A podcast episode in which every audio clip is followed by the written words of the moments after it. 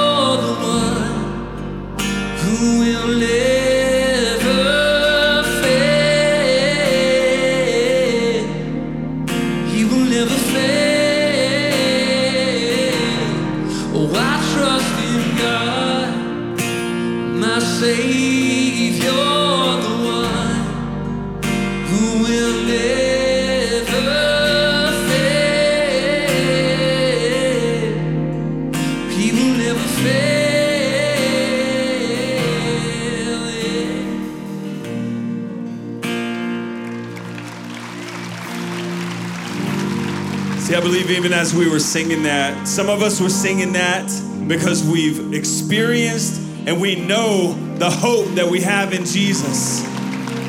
And then some of us are singing that out of desperation and saying, I'm trusting in God, my Savior. Either way, it's worship unto God. And that's why we've come today. I trust in God because He is good.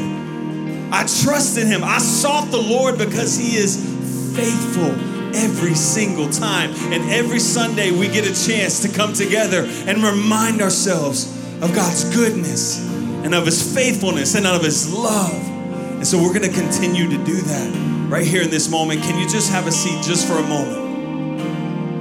And I want us, even as we just continue to worship, we're going to worship in this way. We're going to read this scripture together just as a reminder of God's faithfulness to us and this challenge that He wants to give us. Can you say it with me? Say it. Rejoice always. Come on, louder. Pray continually. Give thanks in all circumstances, for this is God's will in, in Jesus Christ Jesus. Yeah. And here's the thing I love this scripture because it's a challenge to all of us. It's a challenge to rejoice not just when things are going great, but rejoice always. It's a challenge for us because it's talk to God not just when it's convenient, but continually. It's a challenge because he says, give thanks not when your circumstances are perfect, but in all circumstances. Give thanks to the Lord. I love that challenge because it tells me don't think of what the world has to say. Don't remind yourself of how bad things are. Remind yourself of how good God is. And I love that challenge. So we want to take a moment to do that this morning. We want to take a moment to remind ourselves of the goodness of God. We can give thanks in all things. You want to know God's will for your life? God's will is for you to give thanks. God's will is for you to have gratitude. And so we're going to take a moment to do that today. So if you would, grab your journal, grab a journal and a pen. If you don't have that, you can grab your phone and take some notes. We're going to take the next few minutes. We're just going to give thanks to God. And I want you to list out and write out the things that you are thankful for. You may not think that you have one thing to be thankful for. I'm challenging you, and the scripture challenges you to say there's something to be grateful for. And so take a moment, write what you're thankful for down, and in a moment we'll come back up and we're just going to give those to the Lord. So take a moment, write those down, come back in just a moment.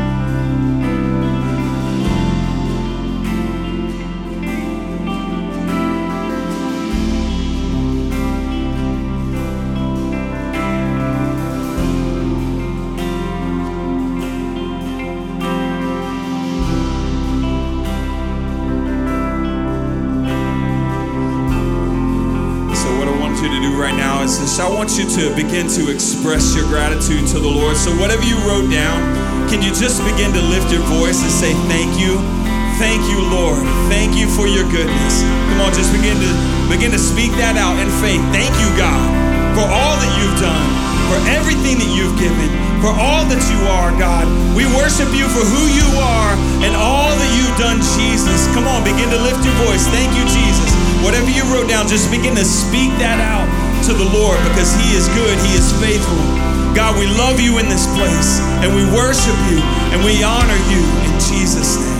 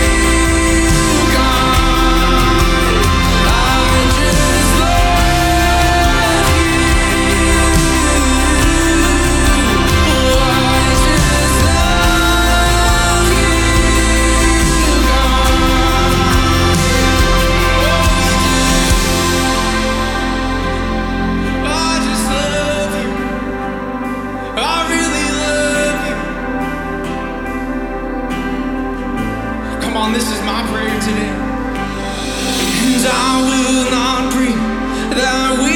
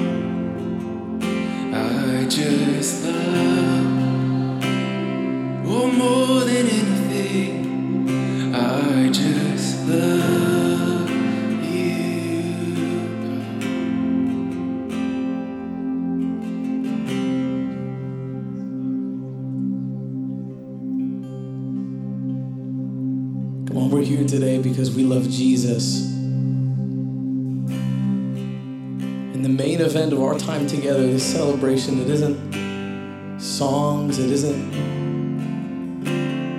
doing things.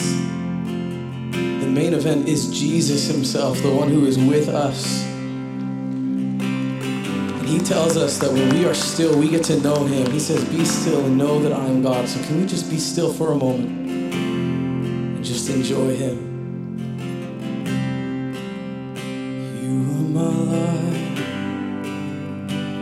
My saving grace. I will not turn away.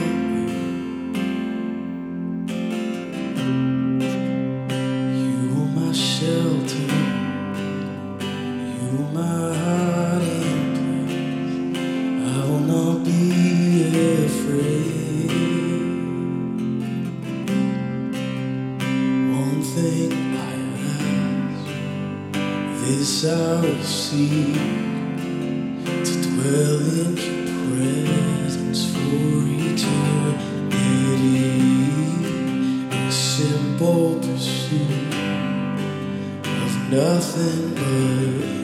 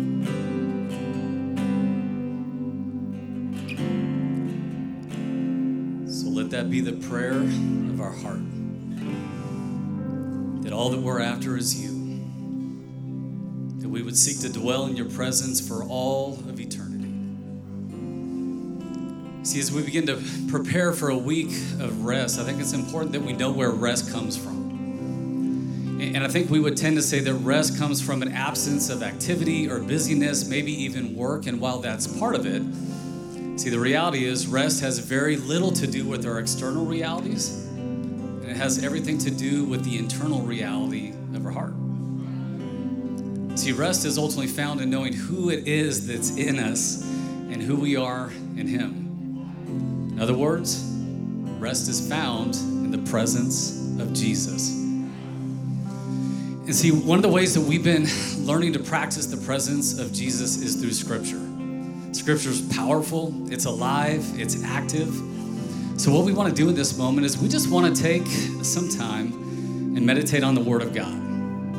And to meditate, it just means to consider over and over, to think about or to contemplate. And if you're sitting there thinking, man, I don't know how to meditate, let me just say that's okay.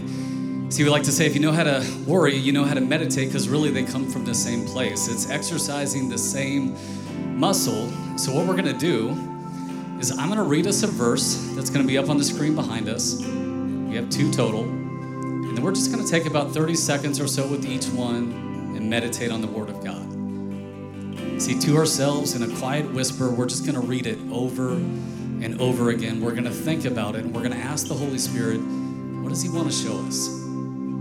So let's take a look at our first verse. It says, My soul finds rest in God alone. My salvation comes from Him. Let's begin to meditate on the Word of God.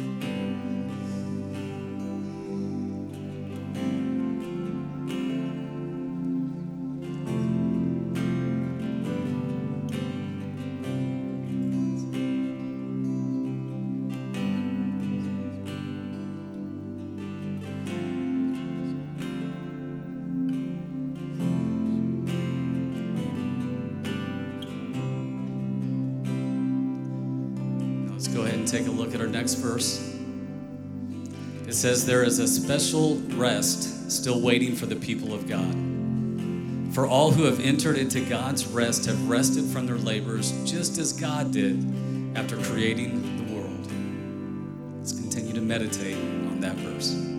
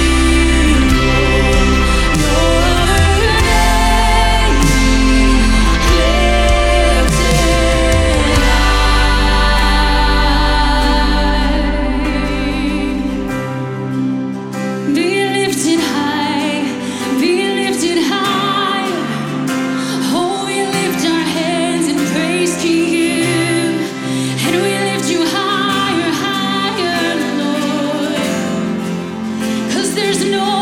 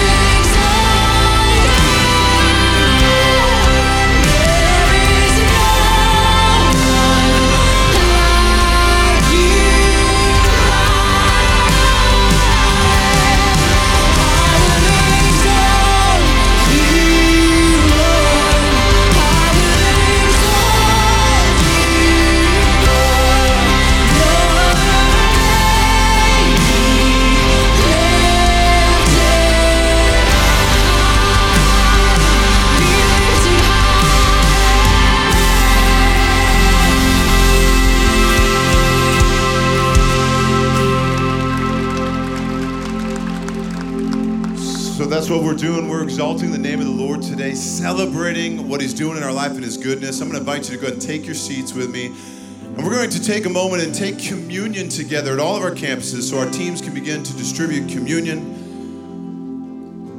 And communion is celebration, and communion is rest. Communion is a celebration of who Jesus is and the work that He has finished on our behalf. And communion is rest for our souls. See, it's celebration because in 1 Corinthians 11 it says, every time we take communion, we proclaim Jesus until the day he comes back. And Jesus looks at his disciples one day, he says, Hey, you're going to find rest for your souls. Come to me, all you are weary or burdened. Take my yoke upon you. Learn from me, for I'm gentle, I'm humble of heart, and you will find rest for your souls. The word rest in that passage is where we get our word pause from. It's how we get to the word pause. It's when we uh, cease motion. And so communion is a reminder that in Jesus, we can cease motion, both in here and out here. We can live at a peaceful pace, a, a, a place of rest and we can celebrate God's goodness in our life. There's always time to celebrate. There's always a reason to celebrate Jesus, who He is, and what He has done. So that's really what communion is it's rest for our souls, it's celebration for our life, it's a reminder of God's goodness pouring all over us. I felt really strong that I wanted to tell you um, as we're in kind of the, the rhythms of summer, uh, as it's maybe maybe busy for you, maybe it's slowed down for you, whatever kind of pace summer is giving you. Uh, Jesus wants to meet you there and he wants to go with you there. Jesus wants to be uh, in you and he wants to be with you. So, whatever you're facing, even right now in the season, whatever your summer looks like, um, may you find rest for your soul and may you celebrate God's goodness in your life. And may, even as you take communion today, uh, Uh, you experience both of those things inside of you. You see, communion's for everybody who's put their faith in Jesus. If that's you, man, we're so glad that you're going to take that with us today. And each time that we take it, we remember who Jesus is. It's his body broken for us, it's his blood shed for us, it's his rest and a reason to celebrate.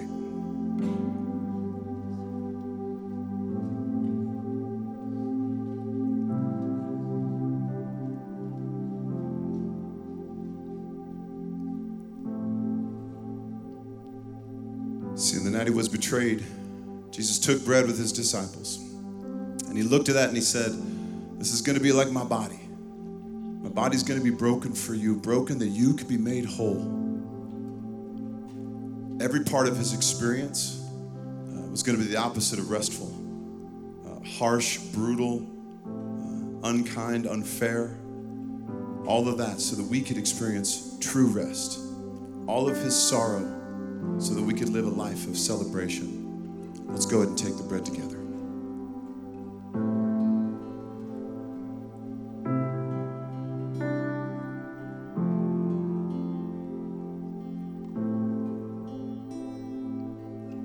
The same way he took the cup.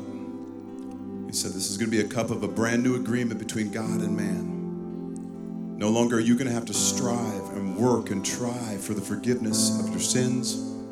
Now I, because of what I've done, you will live in that full forgiveness. So let's go ahead and take the cup together.